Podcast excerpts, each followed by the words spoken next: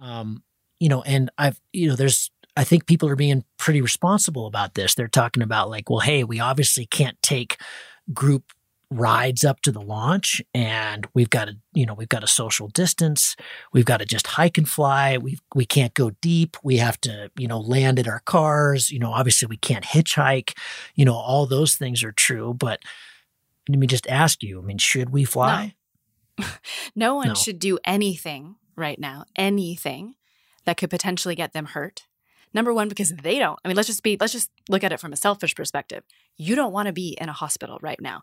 Number one, hospitals are germ zones. You don't want to get this thing. You don't want to potentially then need to go to the hospital because you have COVID 19 and hospitals aren't prepared to take care of you.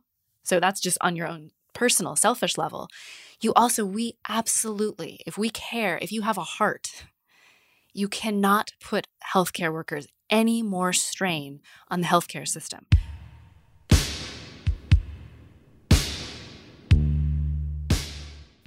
Hi there, everybody. Welcome to this very special, I guess you could call this a public service announcement, an emergency public ser- service announcement of the Cloud Base Mayhem.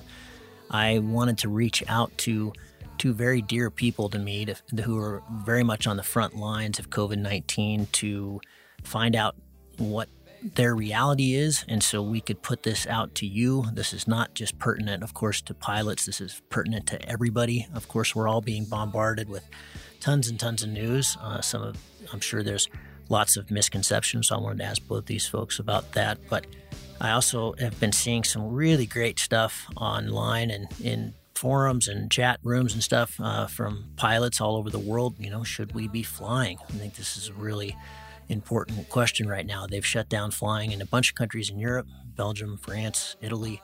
Uh, and I saw a great post yesterday by Chrigel that they haven't shut down flying in Switzerland, but he feels like it's really important not to fly. And if the best pilot in the world isn't flying, I thought, wow, we really need to be paying attention to this because I've also heard a lot of casualness, like what you know, what are we expected to do? Just not fly? And so I wanted to talk to people on the front lines to get their expert opinion.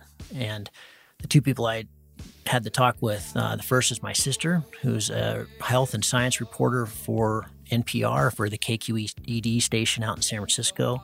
She has been following this story literally from when the first plane came here. They think from Wuhan. Of course, there was other people that you know hadn't been tested. There were people before that, but uh, this is back in early January. So when this thing was a blip on most people's radar, she has been following this story. She's now, of course, in lockdown and doing all of her reporting from her house. Uh, she has been for over a week there in San Francisco, but and I sat down with her to just ask all the questions that we're trying to find out. You know, what is the death rate? Who, who's being uh, more affected? And what's happened in the hospitals? Uh, how worried do we need to be about our healthcare workers and our healthcare system? And talk about stats. Are we basically, they think we're 11 to 14 days behind what we've seen happen in Italy and now is very rapidly happening in Spain, in Spain and France. So, uh, some scary stuff, but also some silver lining stuff. And then I spoke to my very good friend and ski touring partner, kind of avalanche safety expert, but also one of the four ER docs we have here in my little town in Ketchum. And if you haven't heard, Ketchum, Idaho is uh, a real hotspot. It's right up there with uh, New York and and San Francisco and Los Angeles. Obviously, not those kind of numbers, but per capita, it's one of these. They're calling it Blaine County, so it's being impacted the worst because it's a ski town, very a vacation town, and when uh, things started getting crazy in places like Seattle and San Francisco and LA, uh, a lot of those second homeowners flew back home to get away from it, and then of course it spread like crazy, like gang fire here they're saying now in this little community, there's been 100% exposure. One of those ER doctors is down with COVID. So I wanted to talk to Terry about that. But I just also, you know, we're hearing a lot about, you know, a shortage of beds, a shortage of ventilators, and um, how our hospitals here very soon are going to be dealing with a real crisis. And so I wanted to talk to him to find out what he's dealing with, even in a small town like this. But also, you know, of course, he's very much in contact with that with his world of medicine all over the country. So I wanted to find out what he's seeing there. I know he's been incredibly smashed. Uh, he hasn't been able to do anything but work, work, work, and that's one of the problems. These the, our healthcare workers get a lot more exposure and they get exhausted, and that makes uh, COVID much more serious for them. So. Again, this is kind of a public service announcement. I think we as pilots really need to be thinking about our healthcare workers right now when we are assessing uh, our own flying, we need to think about, you know, I've heard a lot of things like, well, hey, it's only got a 0.8% kill rate in our population. Well, yeah, but our population can give it to other populations. And so we need to be thinking about how we behave right now, big time. And uh, I really liked that Chrigel put out yesterday that he wasn't flying. This is a personal decision for everybody, but I think this is an important one. This certainly isn't just for pilots, though. Uh, I learned a ton, and I've been following this thing like crazy, as I'm sure all of you have. But uh, please, please share this. And this is there's some great, incredible information here, and uh, everybody needs to hear it. So, without further ado, here are my sister, Leslie McClurg, and then followed immediately after that by my good friend Terry O'Connor.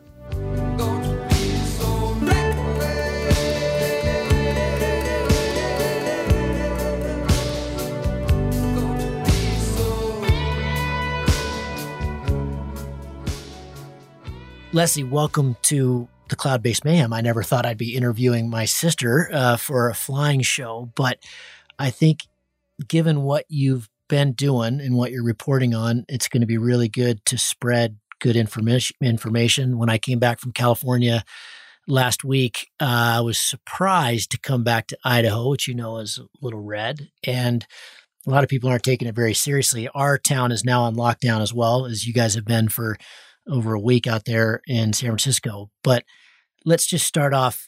Explain to the audience, you know, who you are, what your history is, and what you're currently doing. Well, I'm sitting in my bedroom on, on lockdown, uh, reporting most of the time. Uh, I'm a reporter for KQED, which is the NPR affiliate in San Francisco.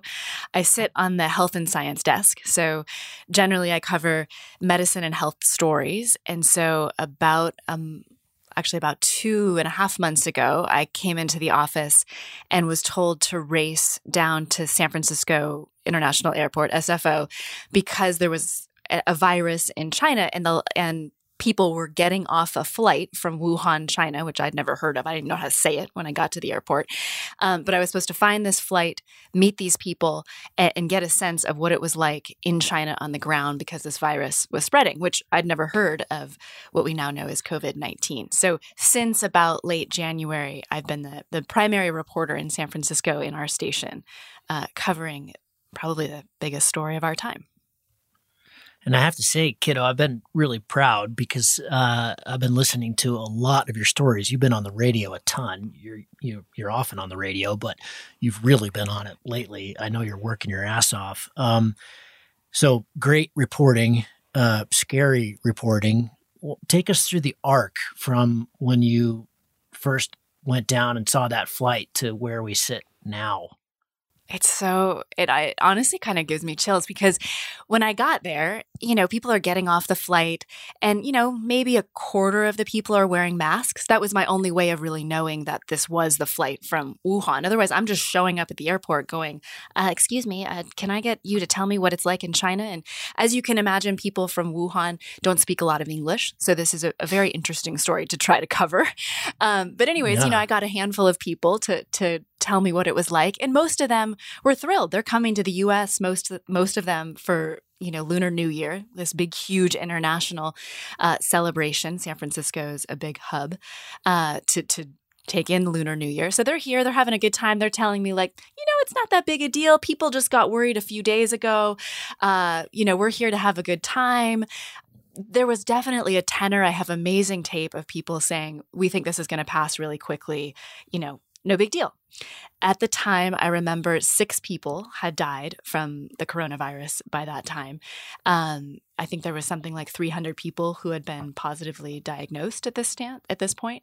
The very next day, they ended all flights. So that was the very last flight that came in to San Francisco from Wuhan. Jesus, it happened that fast? Exactly. I mean, at that point, there was probably a lot more cases on the ground than they sure. knew. And the average person, you know, probably similar to last week, even two weeks ago in San Francisco, the average person on the street probably wasn't that worried about the virus. And now we're all sitting inside our houses. So um, it happens so quickly, I think, is what I'm just still floored by. I just looked at the number before the, the numbers before this interview and I went, wow, like hundreds of thousands of people have this virus now. And I remember when there was, you know, a couple hundred. And so it's, I think by the day, watching it into January and then into February and then now has been this I don't even know. I mean, basically feeling the curve. Basically, if you've watched, if anyone's seen that curve of how cases take off, every, they say anywhere between four and eight days, the number of cases doubles. So if you average that about every six days, the number of cases doubles around the world. And, and, and that is a crazy thing to feel and report on and to very like things that I would never have imagined last week that we would be on lockdown to be on lockdown right now. Um, it's hard to imagine. And so when I try to think about what it's going to be like next week or two weeks from now, I'm just like, I, I, can't even wrap my head around it because they say that San Francisco is probably, or the US is about 11 days behind Italy. And I, if people have been watching the news or paying attention to what they're experiencing in Italy on the front lines, you know, you hear doctors call it, you know, a, a cataclysmic war in, in hospitals. Like yeah, that, I mean, that's coming. I had a friend yesterday that I actually did another podcast with Honza yesterday, and he he's out in Davis, California, and I think we should com- shouldn't we compare it to wartime? I mean, isn't aren't we kind of in a war? I think we're absolutely in the biggest public health crisis war that probably any of us will live in, will live through. You know, I remember early on a New York Times reporter who has been doing this for a lot longer than I have and been has covered many more epidemics than I have. He compared it very early on to the 1918 Spanish flu, which killed somewhere I heard between that show. Yeah, between 20 and 100 million people, 5% of the population died. And I remember parroting that, uh, you know, the next few mornings that I was on on Forum, which is our daily um, talk show, saying, you know, some people are calling this the next Spanish flu. Some really smart people are calling that that that's what this is, and and economists and other reporters like laughing at me. And, and now here we are, and hopefully we won't see those kinds of deaths, but there are some strange and very um, nerve wracking statistics that are similar about how this is crossing and moving through the world that happened, you know, almost a century ago. So a week ago, and and the a week ago is like a different epoch uh, totally. to me. I mean, this is it's changing so fast. Like you said, I mean, t- yesterday Italy had its biggest numbers yet, 789 or something. I think I read.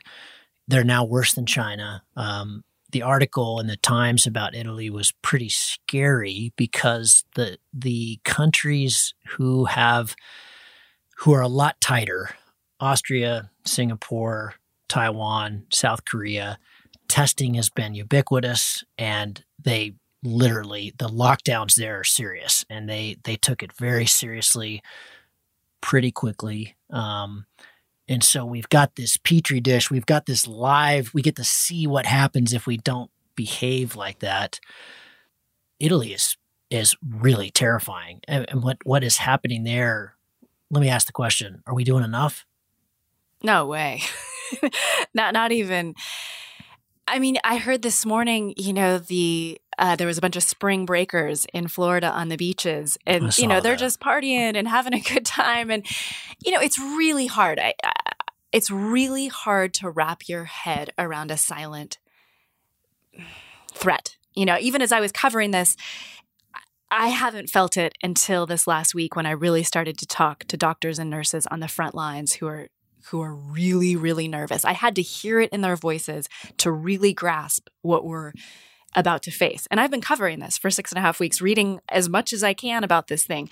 But it's kind of like covering a fire before the flames are coming over the hill. It's like, you know, it's out in the distance. You can't smell anything. You, you can't smell the smoke, but you know it's coming. And it's sort of like, but nothing's happening. Nothing's changed in your life. And until now, until we're actually sitting inside, I'm starting to feel it. Like I said, I'm starting to talk to people who are feeling it on the front lines. But we are so dramatically and drastically behind where we need to be because of this giant mess up by our by our government in terms of flopping the testing. We have no idea how many cases are out there. On top of that, a lot of cases are asymptomatic. So you have a lot of people who are transmitting this virus, which is incredibly transmissible without knowing that they're they have the virus. And if I wanted to get a test right now, I couldn't get one because we don't have enough. So we don't even know who has it. So it is Well, you this- also you also don't meet the criteria of getting testing. So we have, you know, we we're in a hot zone here in Ketchum. You know, we've got the most cases in Idaho. Uh, they put us on lockdown yesterday or last last night.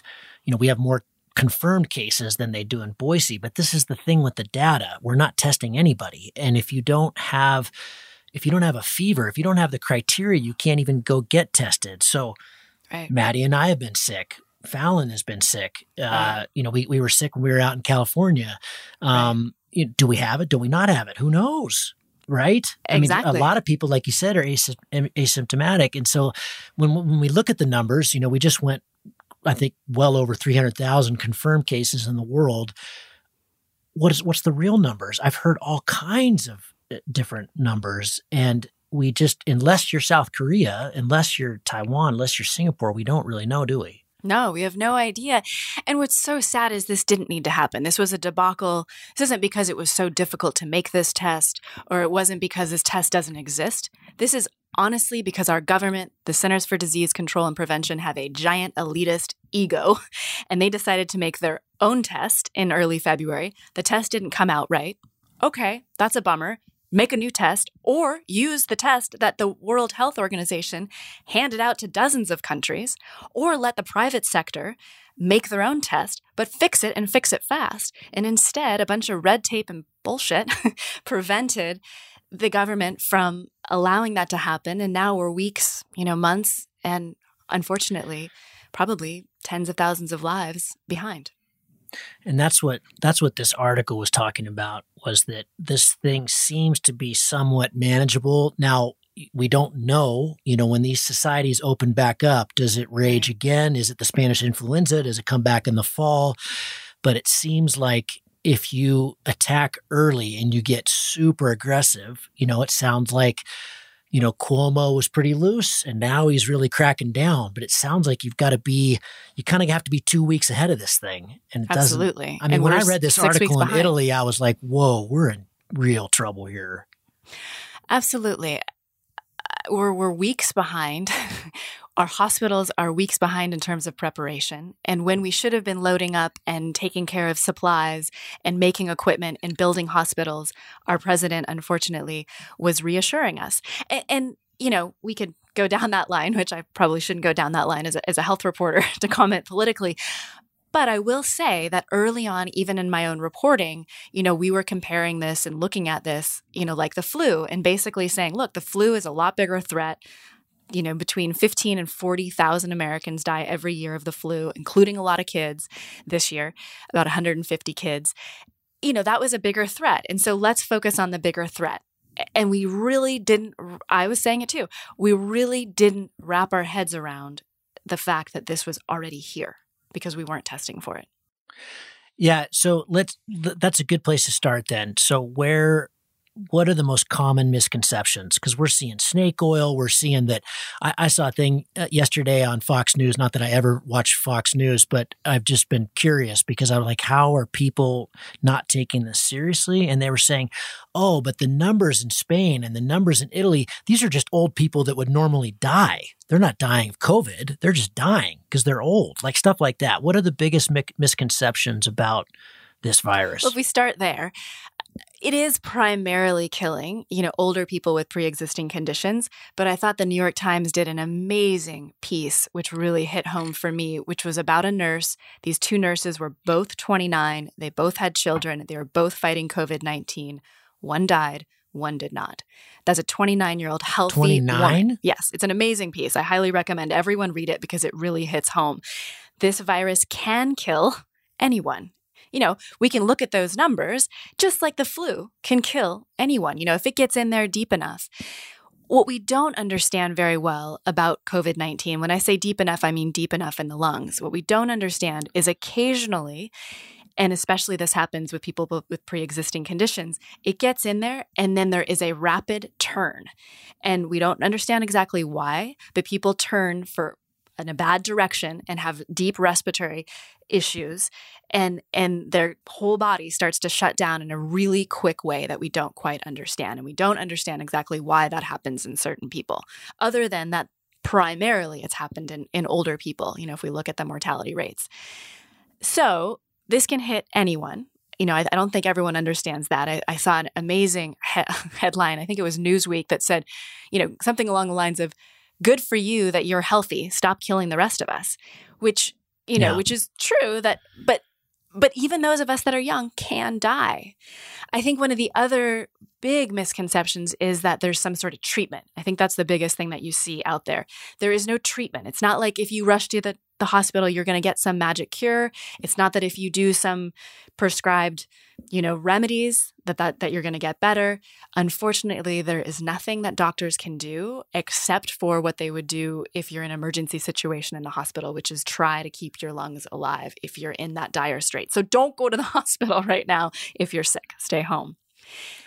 And I, I've heard, you know, experts with John Hopkins and, uh, you know, infectious disease experts that covered mad cow, S1N1, you know, you name it. You mean H1N1? Uh, avian flu, H1N1, sorry.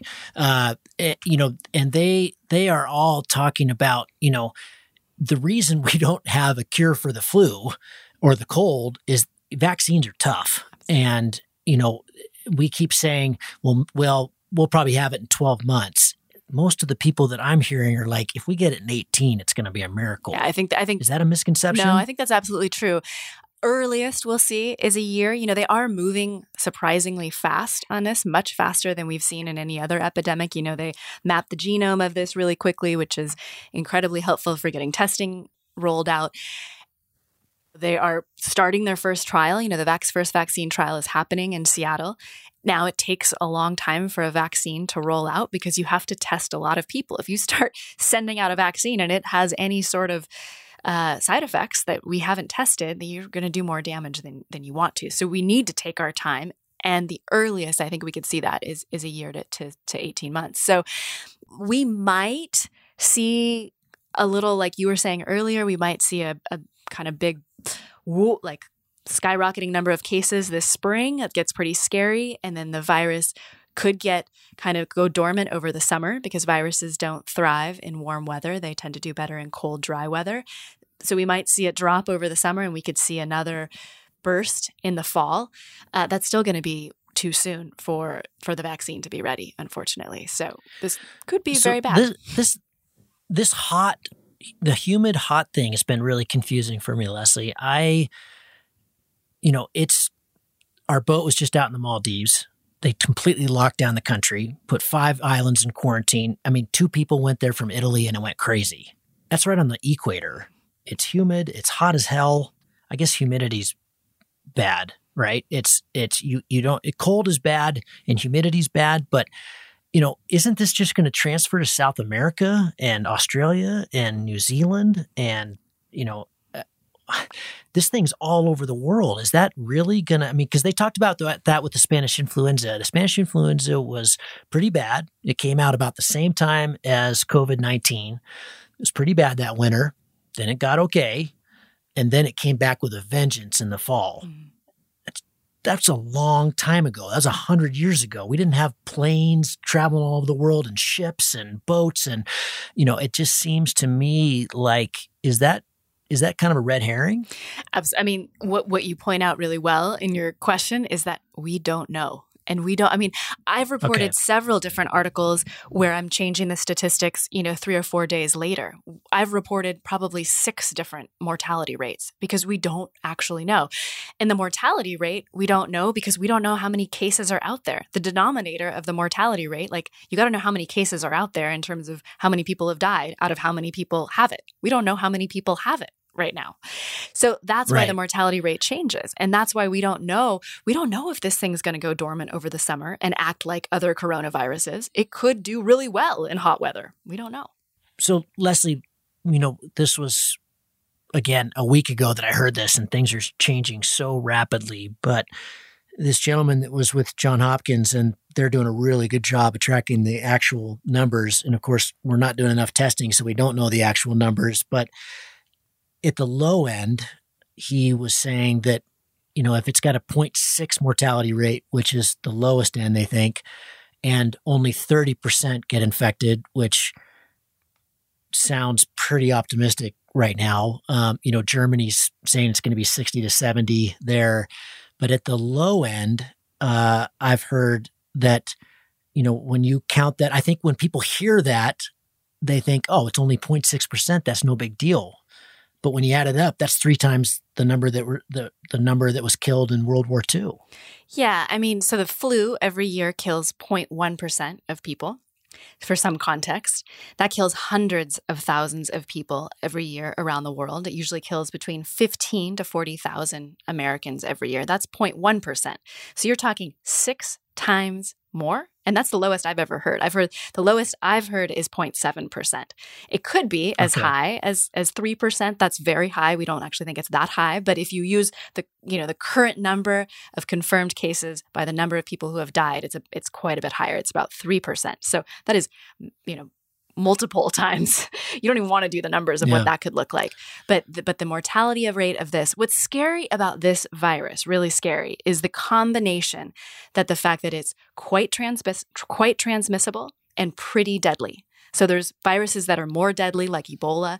There's viruses that are more transmissible, like measles. This hits a, str- a, a scary sweet spot that was very similar to what you know people have compared it to the 1918 Spanish flu, and so that's why that comparison is made. Is that it's a lot of people get this, and and a, and a number of people die from this, and, and that's what's what's scary.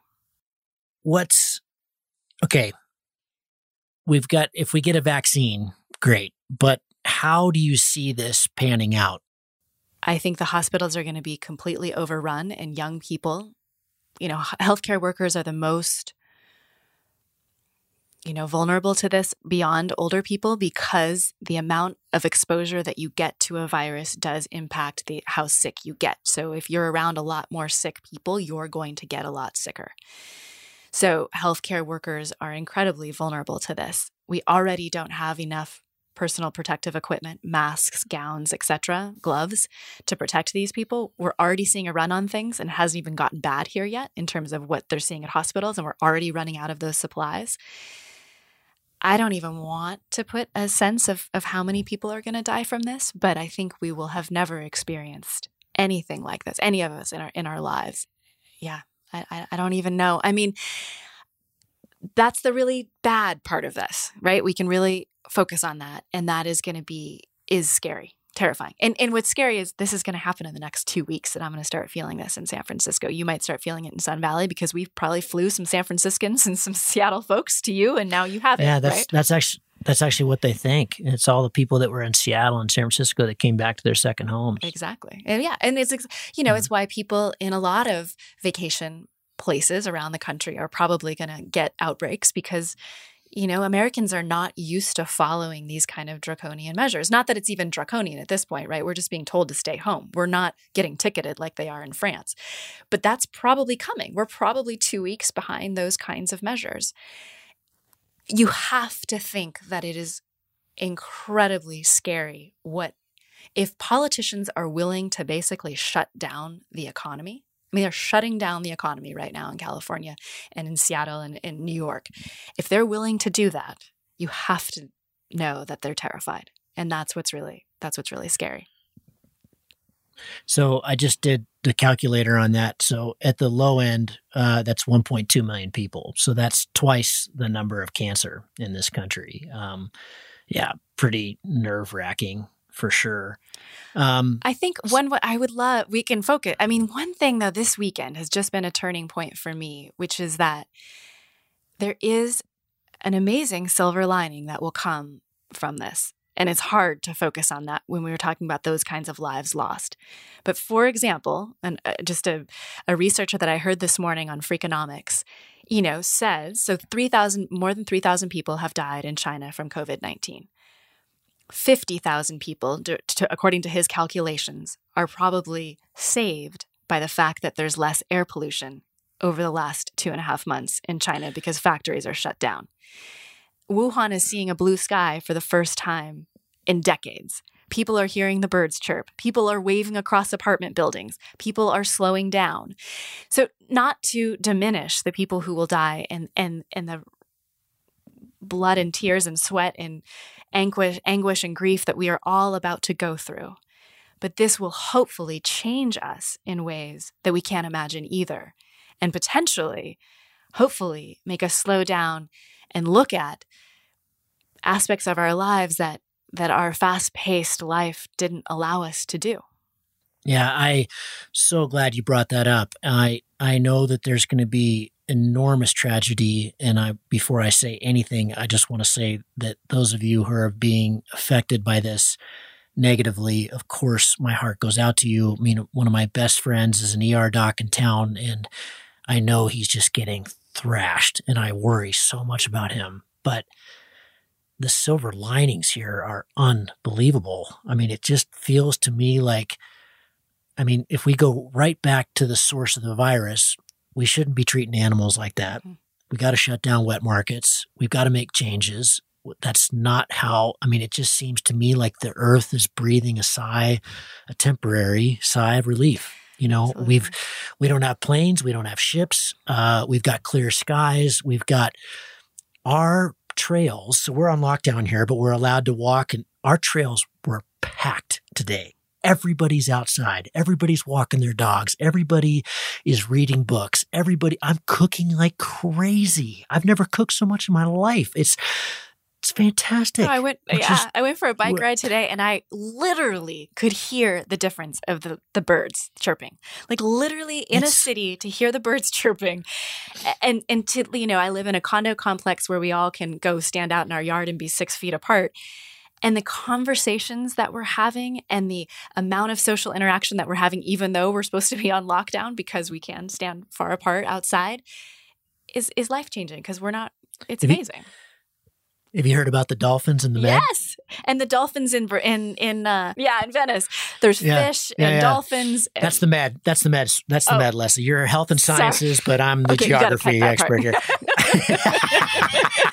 I'm tired. I've been no, working like 20 hour it, days, and I have a child. I know, I know, I know, I know. No, it's it's. I mean, I really think that um, it's in a sense, it's a little bit of human karma, and you know, I, and I also I think the other silver lining is I think this is a dress rehearsal rehearsal for the real shit that's coming. You know, when you listen to the experts, it's like this was totally inevitable. It's not if and if we get something that is as transmissible as a COVID nineteen, but is as deadly as an Ebola, but is learns how to adapt to live in us longer you know, you could have something that makes the Spanish influenza. And, and I'm not, again, I'm not being a scaremonger. It's just what the professionals say. It's what the, it's what the science says is, you know, we've got way more people that travel around the world way, way easier.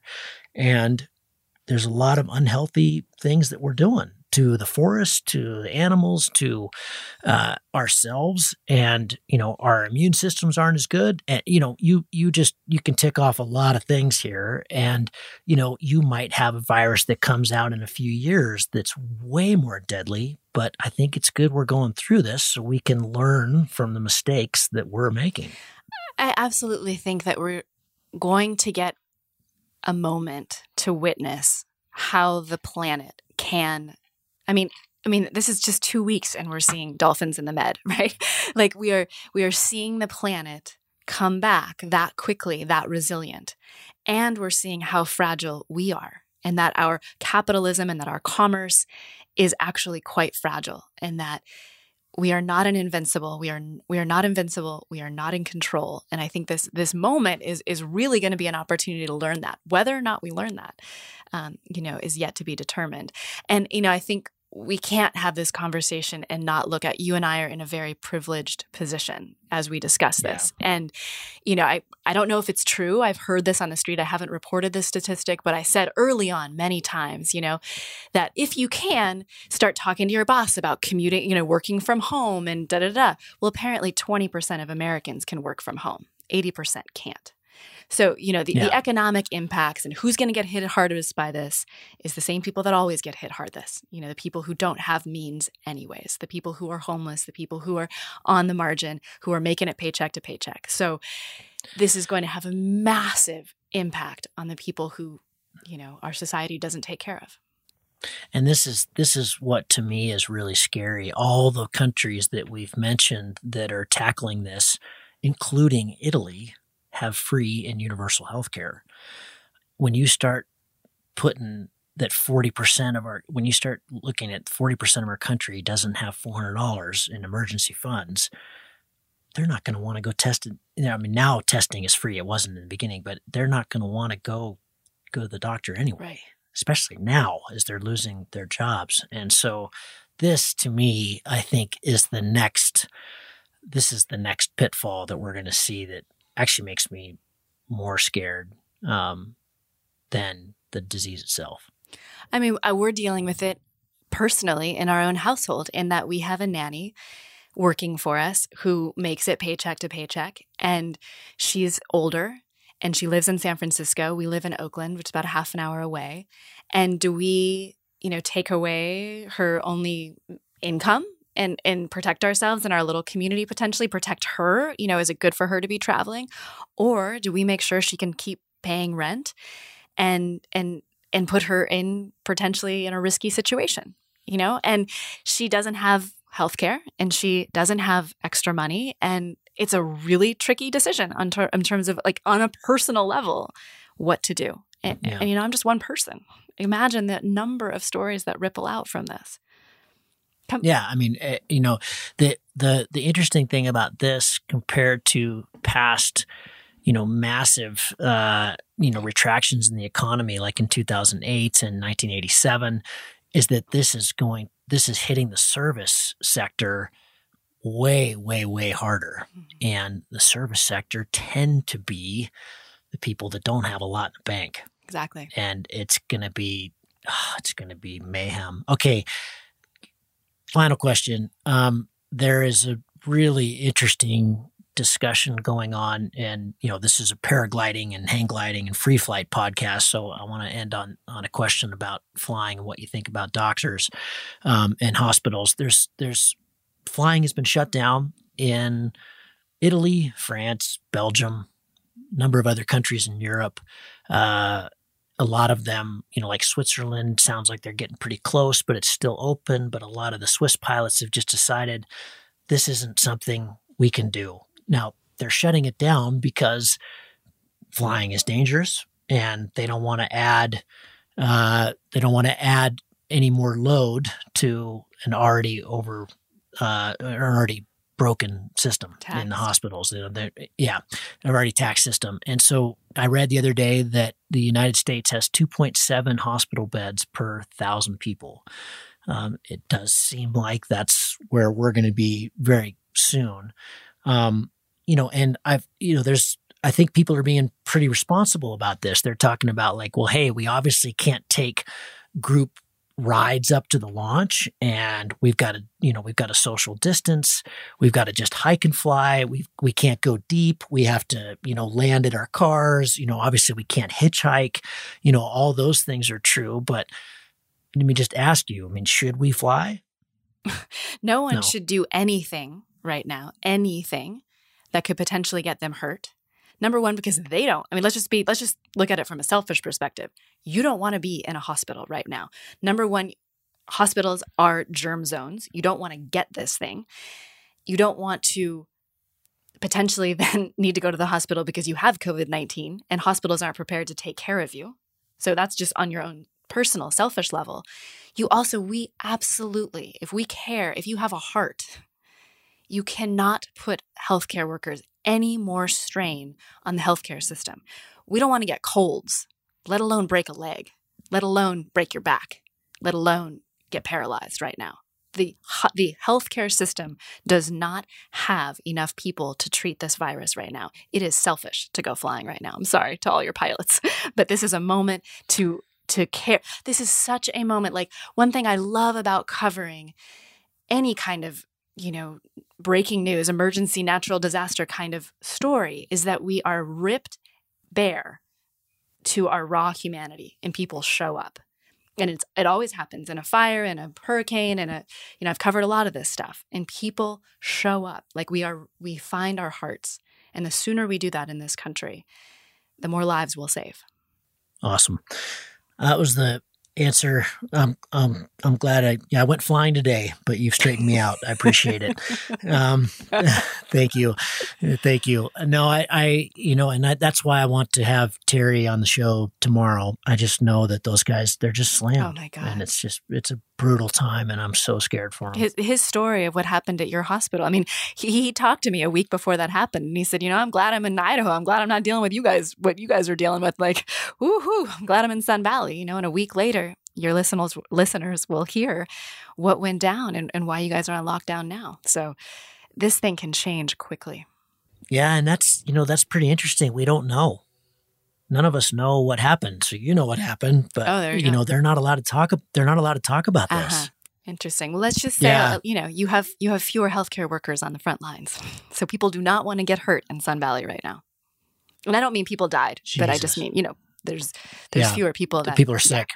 Yeah, no, we, I, I, I had heard that that people are really sick. Um, Leslie, thank you. I really appreciate it, and I appreciate your time and all the energy you've put into this amazing, unprecedented craziness. It's it's unbelievable what's going on, and uh, keep fighting hard. I think what you're doing is really important. Uh, you know, I know that journalists, uh, especially in our country, have suffered oh lately uh, under under this under this administration. But uh, you know, you're fighting the good fight. I appreciate it. Thank you. I'm sorry it took us a a, a cataclysmic virus to finally talk. My brother, who has a podcast, is not his sister, who is a radio reporter. But here we are, finally, finally talking. So, uh, yeah, thanks for having me. Yeah.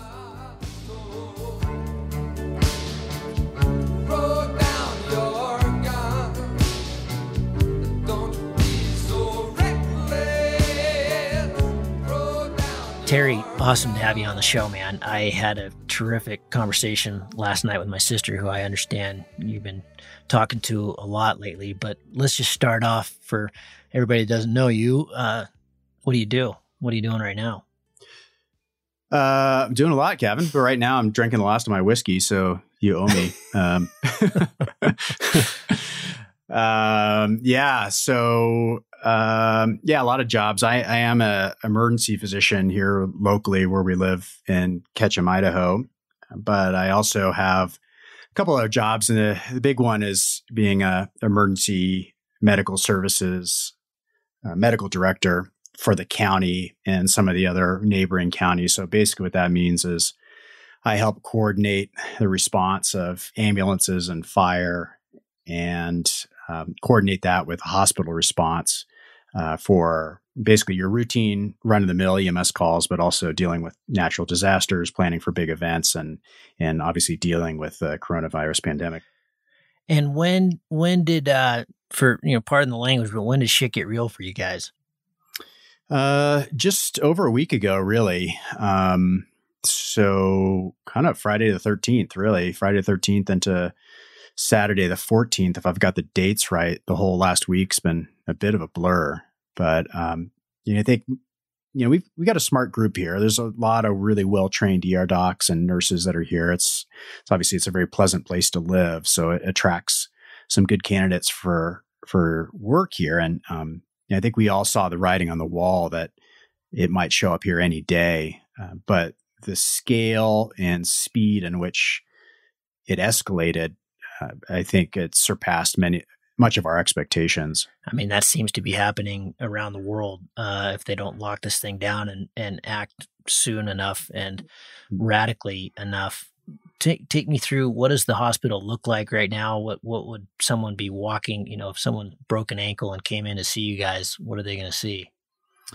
Yeah, well, you know, the first thing you'll you'll probably see when you come to the hospital is that most of the entrances are cordoned off um, and closed so that we route all traffic through a single entry um, so that we limit people coming in potentially not being screened for for having the disease and spreading it amongst the hospital so if you're um, you know, there's two ways to get in. Basically, it's through the ambulance bay doors if you're coming through an ambulance, or uh, through the front entrance. Which once you come in there, you're greeted by someone who is in a mask and asks you pretty much straight out if you haven't noticed the signage on the way in, whether you have any symptoms that might be consistent with the coronavirus, for which right now we're screening for cough and fever and shortness of breath.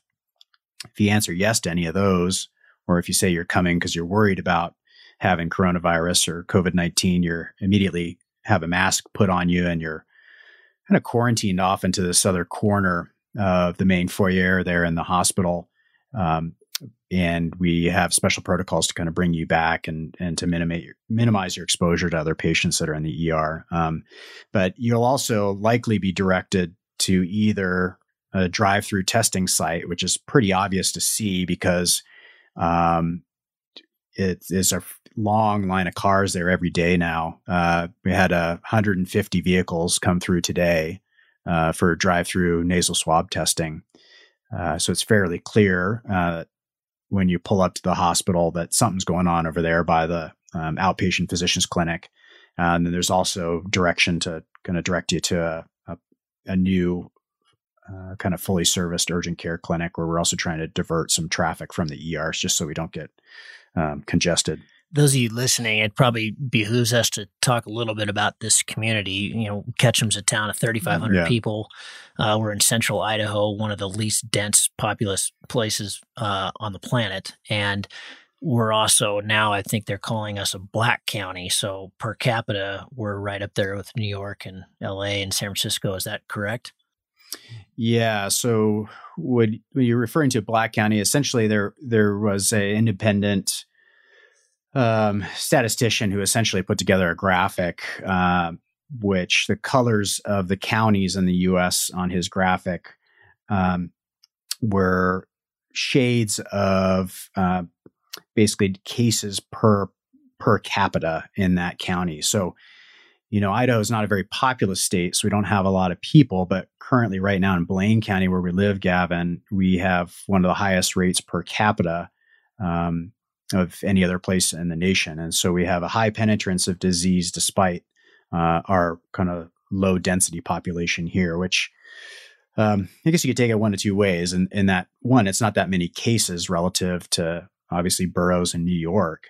Uh, but you could take it another way in that despite the, us being a small mountain town with low population density, um, we got a lot of lot of penetrance uh, and a lot of a lot of prevalence of this disease here in, in a really short period of time. And you know, one of the big news stories that you're hearing a lot right now, Terry, here and across the world is, yeah, of, of course, the comparisons to Italy, how fast they were overrun, and the comparisons with our health system. You know, I, I heard the statistic the other day 2.8 hospital beds per thousand people in the US. How do you see this art going? Uh, uh, how are our hospitals going to be able to manage the coming crisis? Well, the crisis is already here, but the crisis is here. Yeah. Well, at some point we won't be able to manage it, um, which is the reality. Um, you know, based on projections and and probably the um, the latest projection, which has been getting most of the press lately, has been um, actually when I was just reading it from today, just to make sure I reference it correctly. Uh, but it was uh, done by Imperial College um, out in the UK, and it was a specific projection based on kind of hospital capacity and projection of growth of the disease, specifically for the UK and the United States. Um, it's kind of a collaborating center for the World Health Organization. Um, and pretty grave prognosis, really. I mean, obviously, our estimates will get better as time goes on, but we're we're looking somewhere the end of April uh, into early May when we will effectively have totally saturated every hospital bed available in the United States um, with the impact of this disease, which is a pretty sobering thing to think about. And what about equipment? You know, what about protective equipment for you guys, for the people on the front lines, but also ventilators? It sounds like we're way short on ventilators. I mean, this is a respiratory disease. Yeah, ventilators uh, certainly we're we're looking like we're going to be short on on those as well. ICU beds will be short on as well.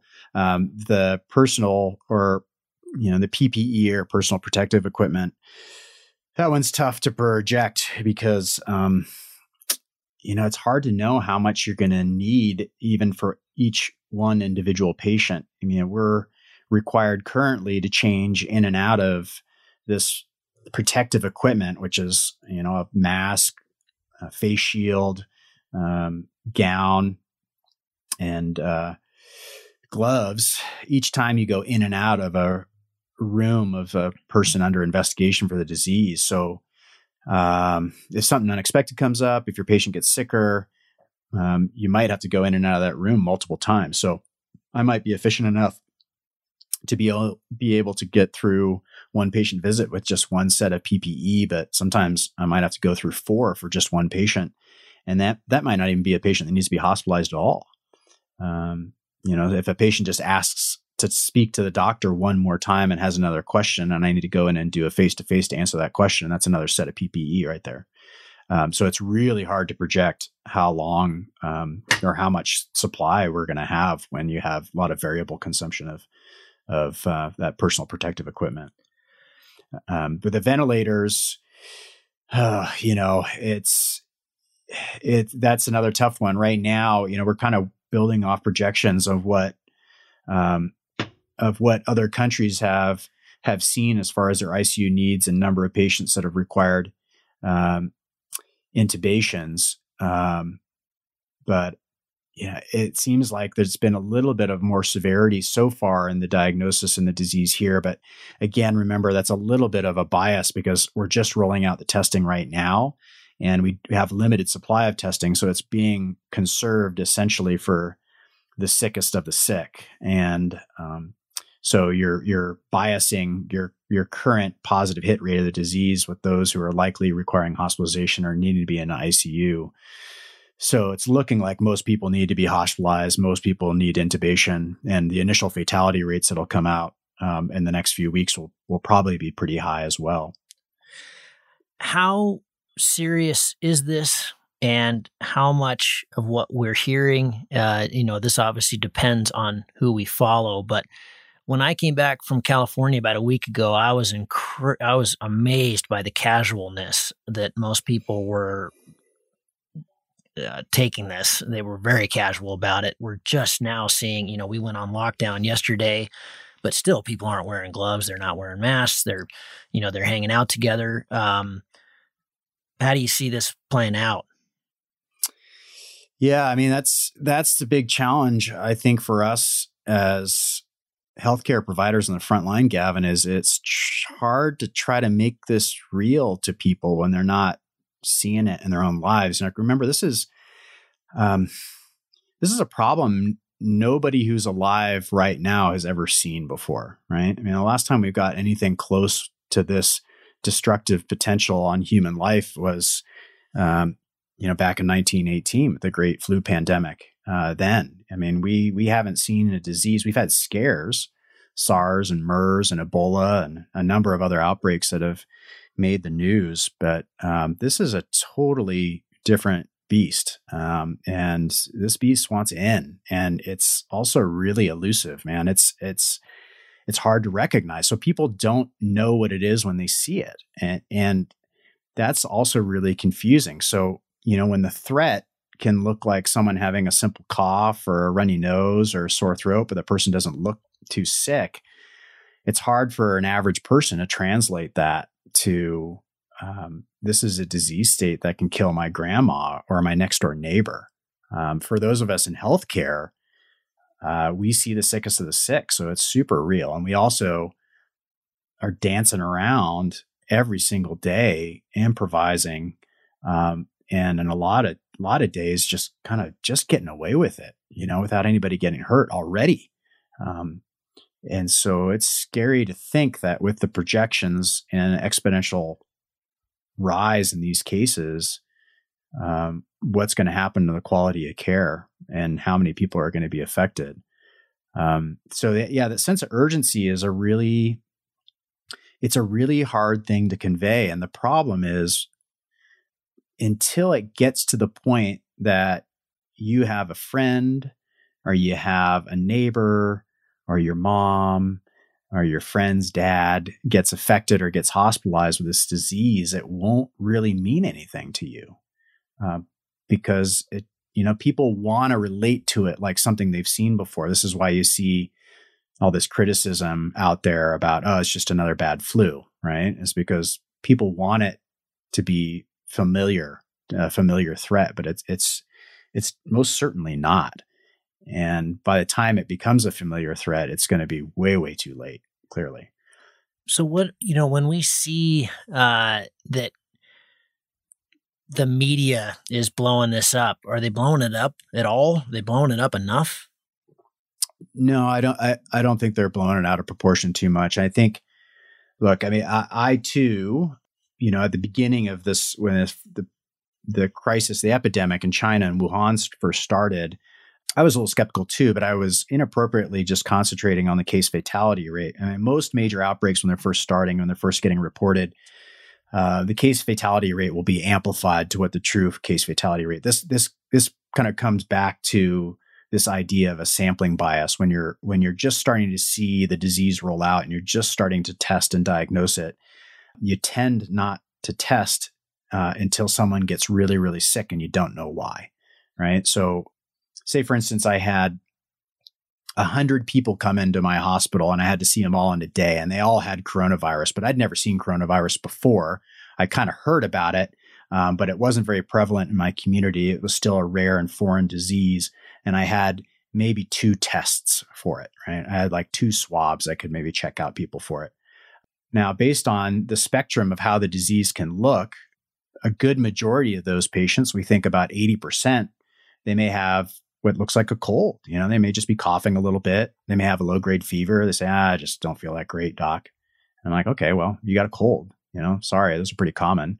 But then I might have this one guy in the ER who looks like a bacterial pneumonia to me, and he's got shaking chills, and his respiratory rate's high, and his oxygen numbers aren't so great.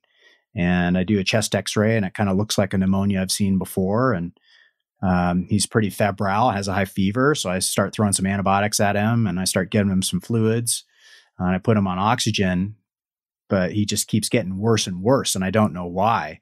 And so I order a few more tests and I, oh, okay, I'm not, I'm not getting, this is not adding up. It's not looking like anything I've seen before. And this guy's just getting sicker and sicker in front of my eyes, throwing every therapeutic that's typically in my, my bag of tricks to pull out and fight disease. And then finally, I, I, go to myself and I think, oh, wow, I wonder if this is that new novel viral disease everybody's been talking about.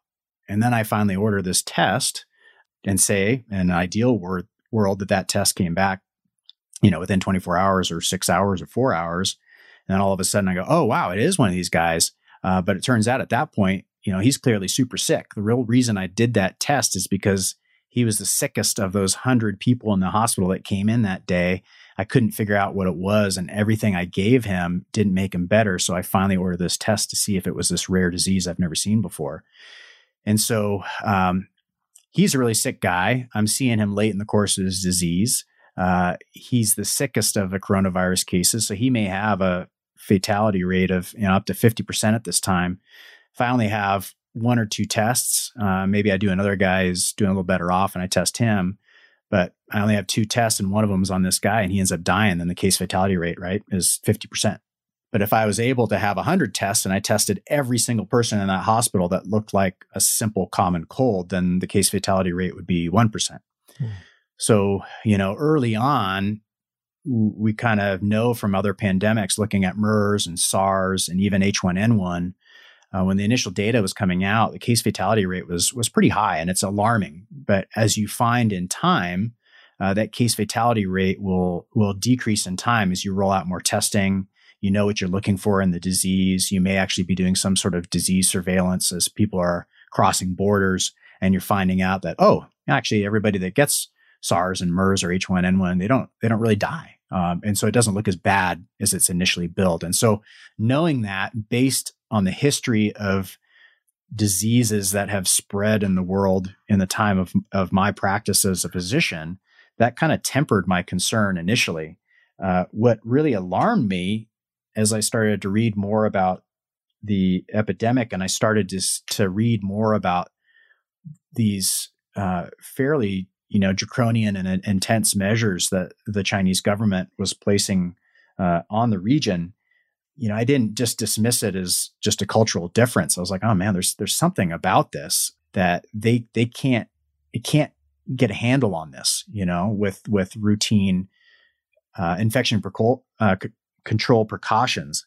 Um, and looking into it, then it became clear to me that this disease has a high, uh, you know, this R naught value, or essentially the the probability that if you're infected, what's the chance, or how many other people are you likely to infect? Which, you've, as you've probably read, is around the area of about two to three other people. And um, the only way to keep from spreading that disease to two to other two to three other people, if you have it, is to make sure you don't have it anymore. Right? Um, like you're over it. You're not uh, someone who has a potential of spreading the virus anymore. The problem is, is unlike Ebola, where I'm coughing up blood, or dengue or malaria, where I'm like writhing in bed with a terrible fever, uh, it appears that the vast majority of people that are spreading this disease have a simple cough and feel fine. And in some frightening recent data, they may not even have any symptoms yet, and they're still spreading the virus. So this thing its ability to spread to two or three other people uh, essentially runs totally unmitigated until you just space people out, you know? And uh, this concept of taking away people's freedoms and not allowing them to socialize and be with their family, uh, it's it's just a really foreign concept for people. But it's it's the only thing we have in this fight right now in the absence of a known effective therapeutic or an immunization this is this is the thing that scares me the most is these the the you know South Korea, Taiwan, Singapore, China where you said that they've they've put in place these quite draconian measures that it also went with testing. It sounds like testing is is like the key because you test, you isolate, you use all kinds of technology, you know, uh, phone tracing and apps and that kind of thing. Where have they been? Who have they been with? You call those people and and you get people isolated. And and what I had underestimated was that you really have to do that within a family. You know, to my to my mind, it was like, well, I don't have to worry about it with my family because obviously I can't, you know, Maddie, you know, Maddie's going to get sick, Fallon's going to get sick, but this thing sounds way worse than what I originally thought. And really to get a handle on it, you have to be thinking about how is it going to spread? How is it, how are we going to stop it? And I don't see that happening very much here. Yeah so uh, when you say you don't see it happening, you think well, the, the like you said, explain the, that to me a little bit more. The, the, the draconian measures that you talked about, you know, that you, yeah. you know, if you don't get strict and early and bold on this thing, um, yeah. you know, it, you we've got Italy, we can look at it, we can go, okay, well, that's what happens yeah. when you don't crack down. Yeah. yeah, and I think that's that's a really good take home message as far as modeling comparables, right? Uh, are we more like South Korea and China? Are we more like Italy uh, with our culture and and the way our society works um, and what we accept as mitigation measures from you know health experts and our government? You know, I think in China certainly government says goes, right? And so when people are told they need to be in lockdown, they need to be in quarantine, that traffic in and out of an area is, is shut down. Think about if you had a positive coronavirus test, uh, being told that you need to leave your home and go to a quarantine camp with a bunch of other people that tested positive for the disease, pulled away from your family. You know, that, that clearly would not fly in the United States, right? Yeah. And that's something as a culture and as a society, we just do not embrace that that sort of authoritarian measure. It's it's a it's a violation of our autonomy. It's a freedom of rights issue. It's a you know a rights issue. Uh, for better or for worse, that's the culture we have.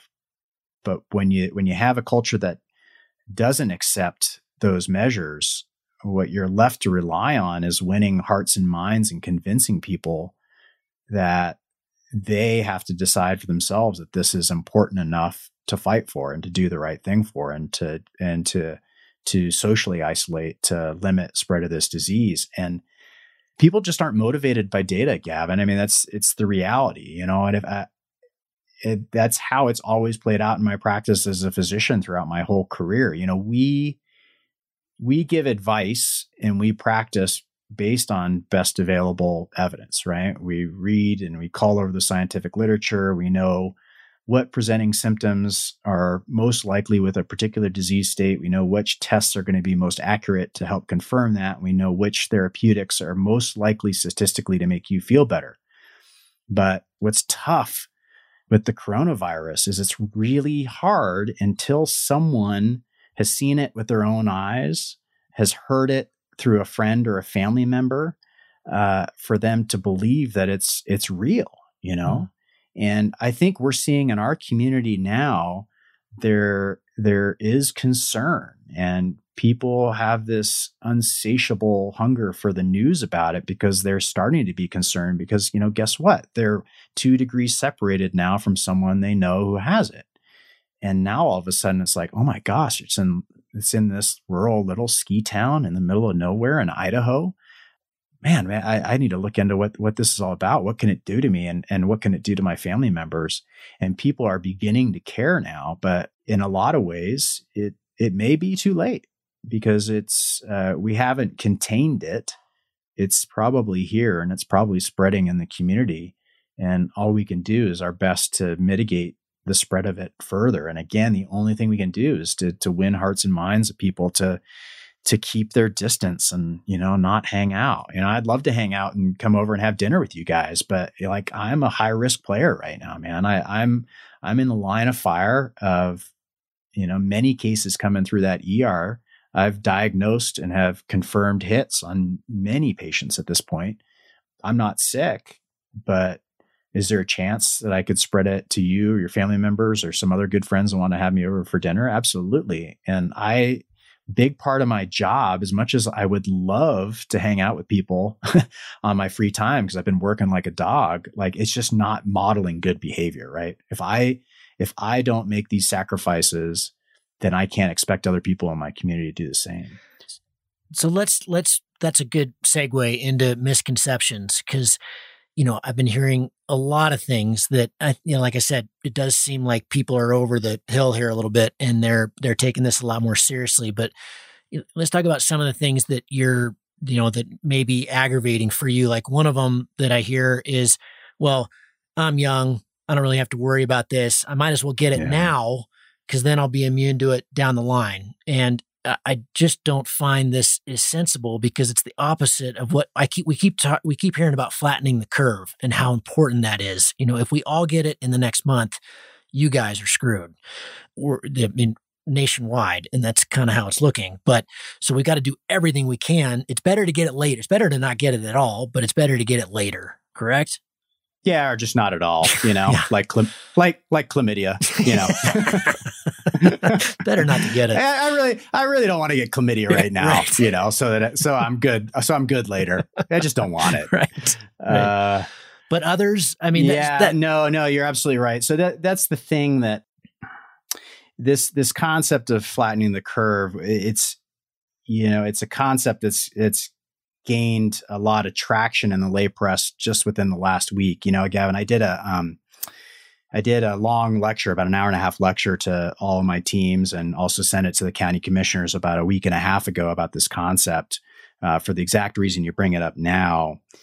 In that you have to you have to create some sort of uh, mental model of what things might look like if we just sit on our hands and wait for it to come to us. You know, and this idea of trying to convince people to adapt and embrace these changes in their lifestyles that are really inconvenient, if not flat out economically and financially infeasible for them, right? I mean, there's there's people are not going to be able to pay rent this next month because their jobs have been shut down or they can't go to work or they've been told not to go to work. But when you tell people that it's all about limiting the rate of the spread of the disease so we don't quickly surpass our medical capacity. In other words, going from a steep climb mountain to a little bit more of a flattened out mound over months.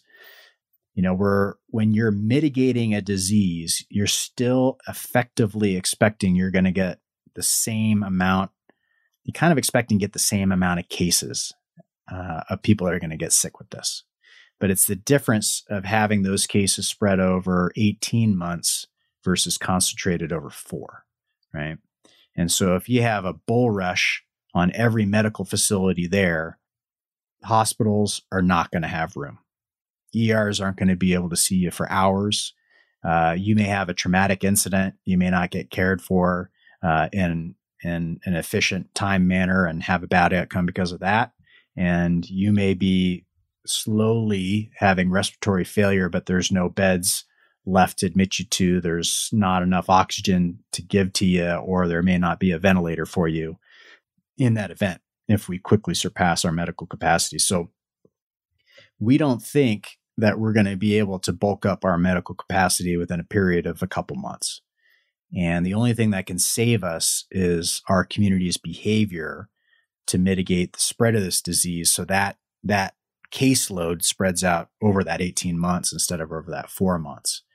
Uh, even then, Gavin, my my worry, based on a lot of recent analysis, is that we're we're still not going to be able to to cover the cost uh, of this disease uh, from an impact on on people's uh, you know health and and and livelihood. Really, unfortunately, so now it's really about trying to you know we're we're in defense mode right? I mean it's uh, we're expecting to get some hits. We just don't want them to be as bad as they could be how should we be recreating right now terry i mean how should people in this community and all over the world you know they have shut down yeah. paragliding in a number of countries in europe mm-hmm. uh, you know not because they're worried about stuff flying around in the air it's because they don't want one single other person in a hospital right now um, you know we should we take that to skateboarding, climbing, skiing? I mean, how should we be thinking about you guys? Yeah, um, yeah, I'd I'd prefer that you all just buy like you know a bunch of Ensolite padding and just duct tape it around your whole body, and then perhaps buy one of those like large inflate. You know those Zorbs? Remember Zorbs? I'd like everybody to just live in a Zorb for a while.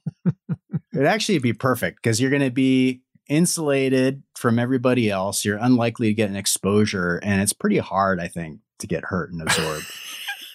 uh, that's what I'd like to see. You help me come up with a great idea. Actually, I'm gonna I'm gonna put that on my notes for my meeting tomorrow at the county. There you go. Um, there you go. That could be the next. You know, you want right yeah. now. You want to be in the business of making ventilators and Zorbs. Yeah. Yeah, pretty much. But but on a um, serious note, I mean, it's it never it's never sound... been cooler to be a boy in the bubble, Gavin. Let's put it that way. That's my new campaign. Um, no, so the example here, so Gavin, like before, so in our community here, I, I made a pitch on multiple levels uh, at the risk of being an alarmist, but uh, you know, looking at the data, looking at the spread, you know, when this was first happening and the and the information was coming out of China, I was kind of looking at it, I was like, wow, this has a potential to be a big deal. Uh, but I think I think not as many people will die as they're initially reporting. And yeah, the case fatality rate did go down as they started to en- enact some of these measures, and as I explained before, as they started to test more and more people, right? Because I found out a lot of people are fairly asymptomatic or had mild disease. Uh, but what quickly became apparent is that uh, case rates were growing exponentially, right? And then that model was repeated in South Korea, it was repeated in Iran, and then it started to play out in Italy. And, and you have the same experiment replicated in multiple different countries, then you really start to worry. And you know that it's very likely going to be replicated in your own. And so knowing our limited testing capacity, I knew that, you know, as soon as we started getting positive hits in the United States, it would represent the tip of the iceberg. And, and because of the lack of adequate surveillance and the subtlety of this disease process, when you start getting your first couple of hits, it usually means there's probably a lot more in the community. And so knowing that, uh, trying to send out you know, a caution both to my hospital, but also to my county commissioners and trying to educate. And I spent a lot of time up front trying to educate my paramedics and EMTs because if you look at this concept of trusted messengers in a community, they actually have some of the highest trust in a community, right? I mean, think about your average American society. You know, people love their firefighters, they love their paramedics, they love your, their ambulance workers. Uh, they may not be so much in love with their politicians and their mayors yeah. and their council people. And so, you know, you go straight to the that's the one common denominator I have. I may not be in everybody's social tribe, but I've I've got purview over these trusted members of society. And I I wanted to educate them as I would educate a peer in medicine of like, hey, this is this is why I'm worried about this. Because I wanted them to be able to share with all their friends and family members to win hearts and minds to be behind this effort before it really hit hard, or at least understand why we were asking them to close schools, to not go to work to don't throw that dinner party, to, uh, you know, cancel our film festival, right? There were a lot of big things I had to do right at the beginning that seemed super absurd to people at the time. And man, it's it's just really tough to convince people to do that before before it actually hits.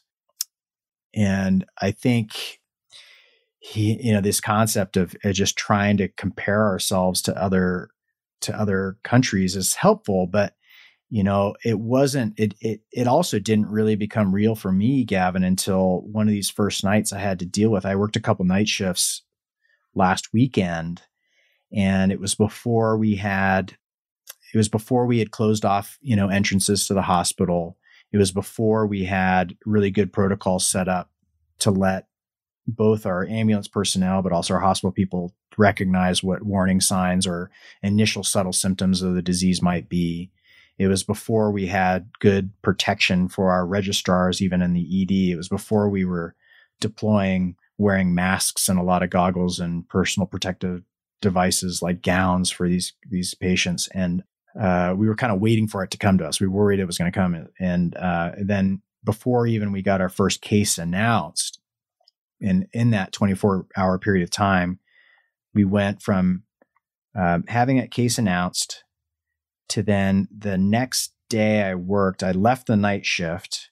Uh, about an hour after I left my sh- night shift, my partner that was working the day shift had a um, self inflicted gunshot wound to the chest he had to manage in a snowstorm. They were able to save his life, at least here, but they couldn't fly him out. So they're managing this critical trauma patient in the ER for a long period of time he had a busy day. A lot of people started to be panicked about coronavirus. So the, the ER was overrun with people coming in with common colds wanting testing for coronavirus. He didn't have a way to, to divert them to drive through testing. Now, anytime a patient that comes in with potential coronavirus case, you got to decontaminate the room, even if all you might do is put a swab in their nose and then discharge them from the hospital and say, hey, we'll get you the results in a little bit. It's about two hours to turn over that room. Jesus. Um, so then you've then you've got all those rooms tied up. All these people are coming in. Had another patient that came in who had coronavirus, who had a um, a cardiac arrest at the time I started my shift in the CT scanner. Uh, so we didn't know she had coronavirus at the time. So everybody goes running into the CT scanner to try to save this woman's life, successfully resuscitate her uh, do what unfortunately is a high risk procedure with someone who has coronavirus and intubate her, put a breathing tube into her, her throat, save her life, but uh, unwittingly expose multiple mem- multiple personnel to that patient and the virus unprotected because we just didn't know at that time that that's what was going on with her. At the same time, just an hour later, I then find out that one of the previous first sentinel documented cases of coronavirus came through the ER a week before was a subtle case. Most people weren't wearing the appropriate protection, so they get immediately quarantined. I lose half my nursing staff Jeez. in the ER that night.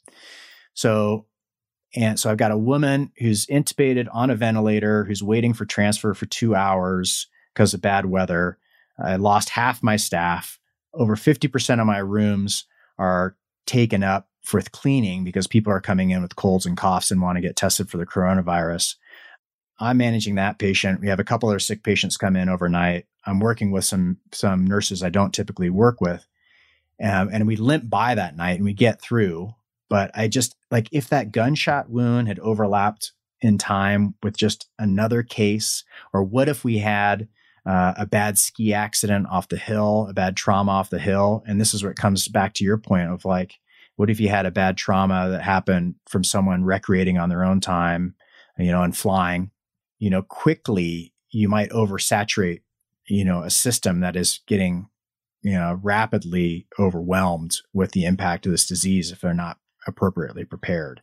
And staffing is short, you know, and, and they're taxed. And so, you know, a trauma sucks up a lot of personnel. And it's just, it's best if we can just avoid, you know, those cases. I mean, we don't like to take away people's personal freedoms, but the reality is, is we also don't have the best confidence that people are going to get the best care possible anymore with the volume of disease out there.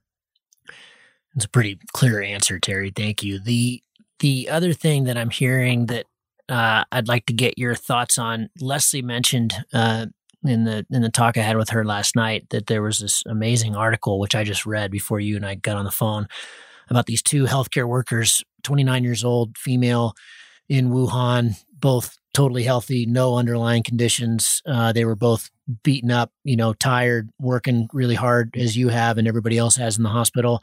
They both got it. They both tested positive. One of them died. One of them lived.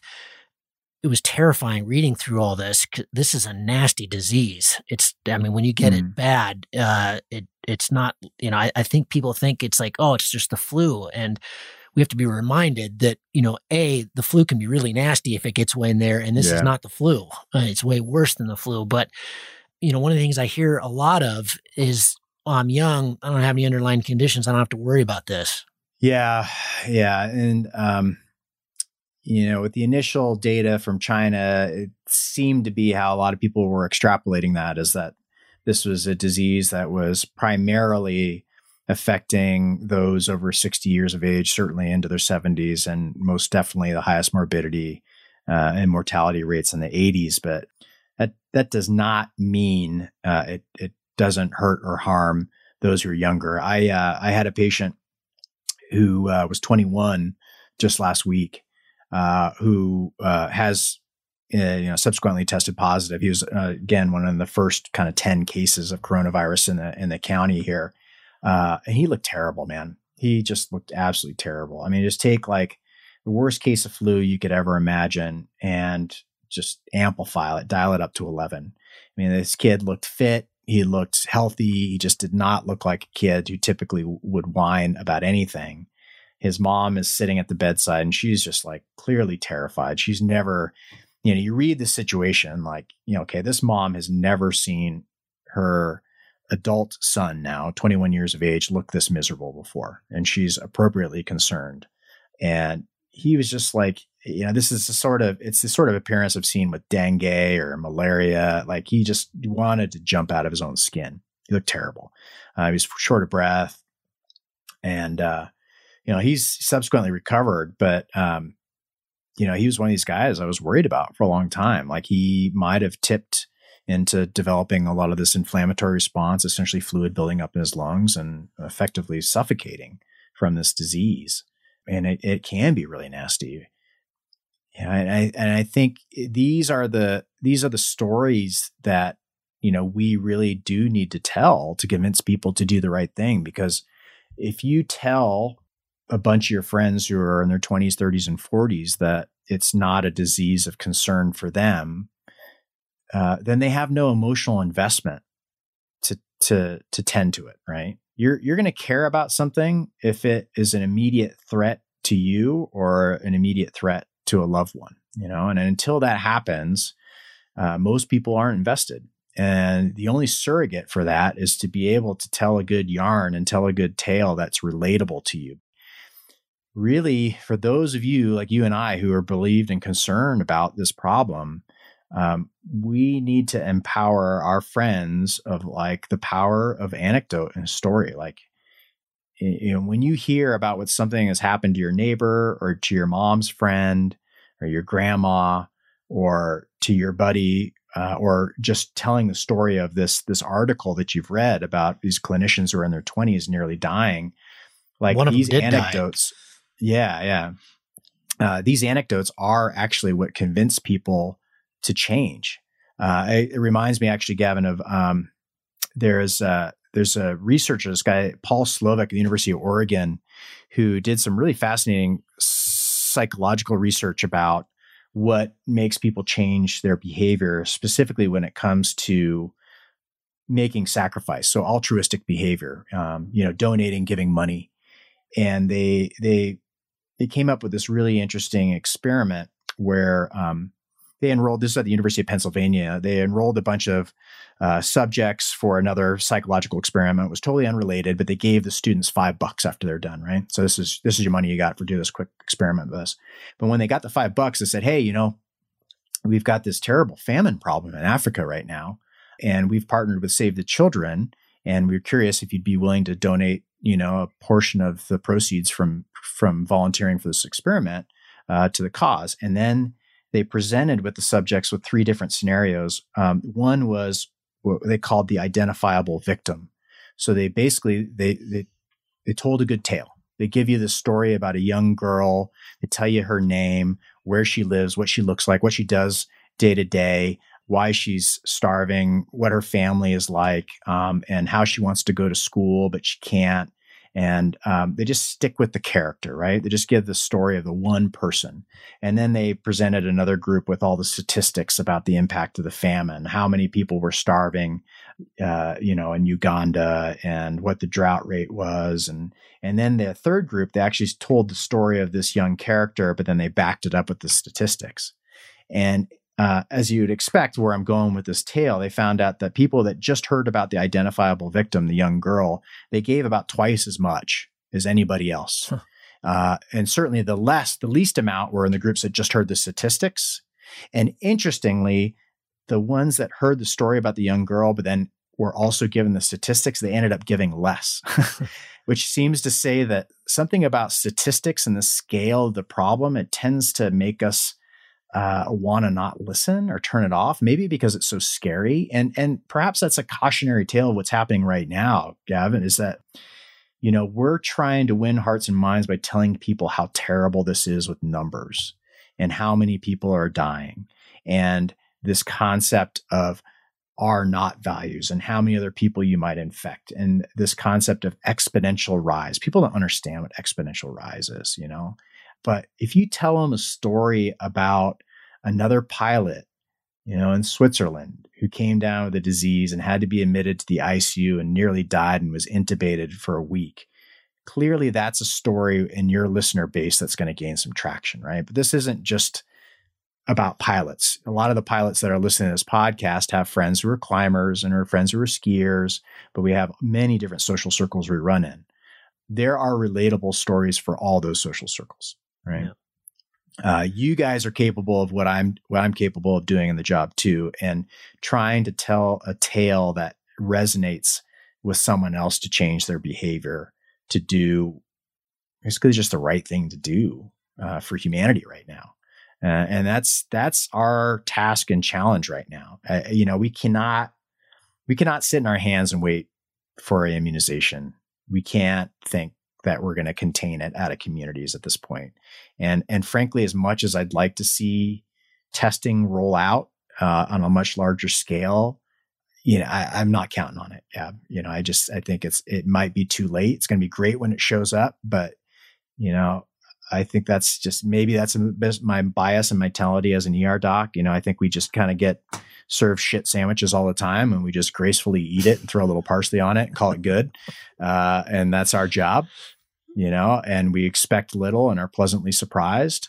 Uh, I'm expecting total catastrophe out of this, but I think your listeners and their community, uh, that's where the power lies for me to be pleasantly surprised about the impact of this disease. And and so I appreciate you, you know, doing your part to win some hearts and minds in the fight and and keep keep people following what seem like really oh, they seem like such simple measures, and it's I think it's really hard for people to to understand how it could be doing anything. Uh, and and they are they're inconveniences. You know, I can't hang out with you and your family. You know, I can't have dinners with my friends. I can't. Yeah, I mean, it's just like uh, I can't show up to any other public space. You know, right now. Sure. Uh, and that's hard. And it's also really hard thinking that we might have to do that for months. Yeah. Yeah, I mean it's it's easy to say right now, you know, you're not enjoying things because you're working your butt off, but you know, I, what I'm hearing from a lot of people is, you know, the, the trailheads are packed right now. You know, the, what I'm hearing from a lot of people is, you know, it's it's suddenly allowing us to a, you know, contemplate our own fragility in the world, and b, soak it up. I mean, it's just yeah. it's an amazing yeah. opportunity for some. Uh, now, again, like Leslie and I just talked about, is you know, there's a lot of people who are going to be really negatively affected by this. So, but you know, it's it's it's a time to reflect. It's a time to be quiet. It's a time to listen. It's a time to breathe. And that's yeah. certainly what the planet's doing. And, uh, you know, so yeah, we talked a lot of, in the last one with the silver linings. I don't think there's a lot for you guys, but, uh, except maybe that this is a dress rehearsal for the next one that might be worse, I guess. But yeah, there's that. I also think that, you know, I, I think the other thing, yeah, I think you and I have talked about this too a bit is that, you know, sometimes it's really nice to have a common problem to, yeah. to kind of sure uh, align behind, you know, and fight for. And this is this is a common problem for humanity right now. And um, I think it's also I think it's also important to have challenges that matter. You know, this one clearly really, really matters. Yeah. And uh, if you're looking for a sense of purpose in your life, I mean, it's here now. Yeah. There's no doubt about yeah, it. Yeah, yeah, yeah. Terry, thank you, man. I have taken up way too much of your time. Get some sleep. You got a night off. Uh, well, you know, I can yeah. ever get any time off. I know right now, but well, I appreciate yeah. it. Thank you very much. Thank you to you and everybody out there that are fighting the good fight, man. I, I feel for you. I worry about you all and uh, stay healthy. Yeah, man. Um, I'm I'm doing my best. That's why I'm drinking whiskey. Perfect. Ster- sterilizing my bloodstream. That don't put that's that out there. That's, that's a misconception. That's, that doesn't work. That's that's that's anecdote. That's yeah. I'll, that's anecdote. That's my. It works for me. It may not work for you. It may not work for all. I know. I got. I got. to I got to respond to a text from your sister now. great. Great. Well, thanks, buddy. I appreciate it, and uh, get some sleep.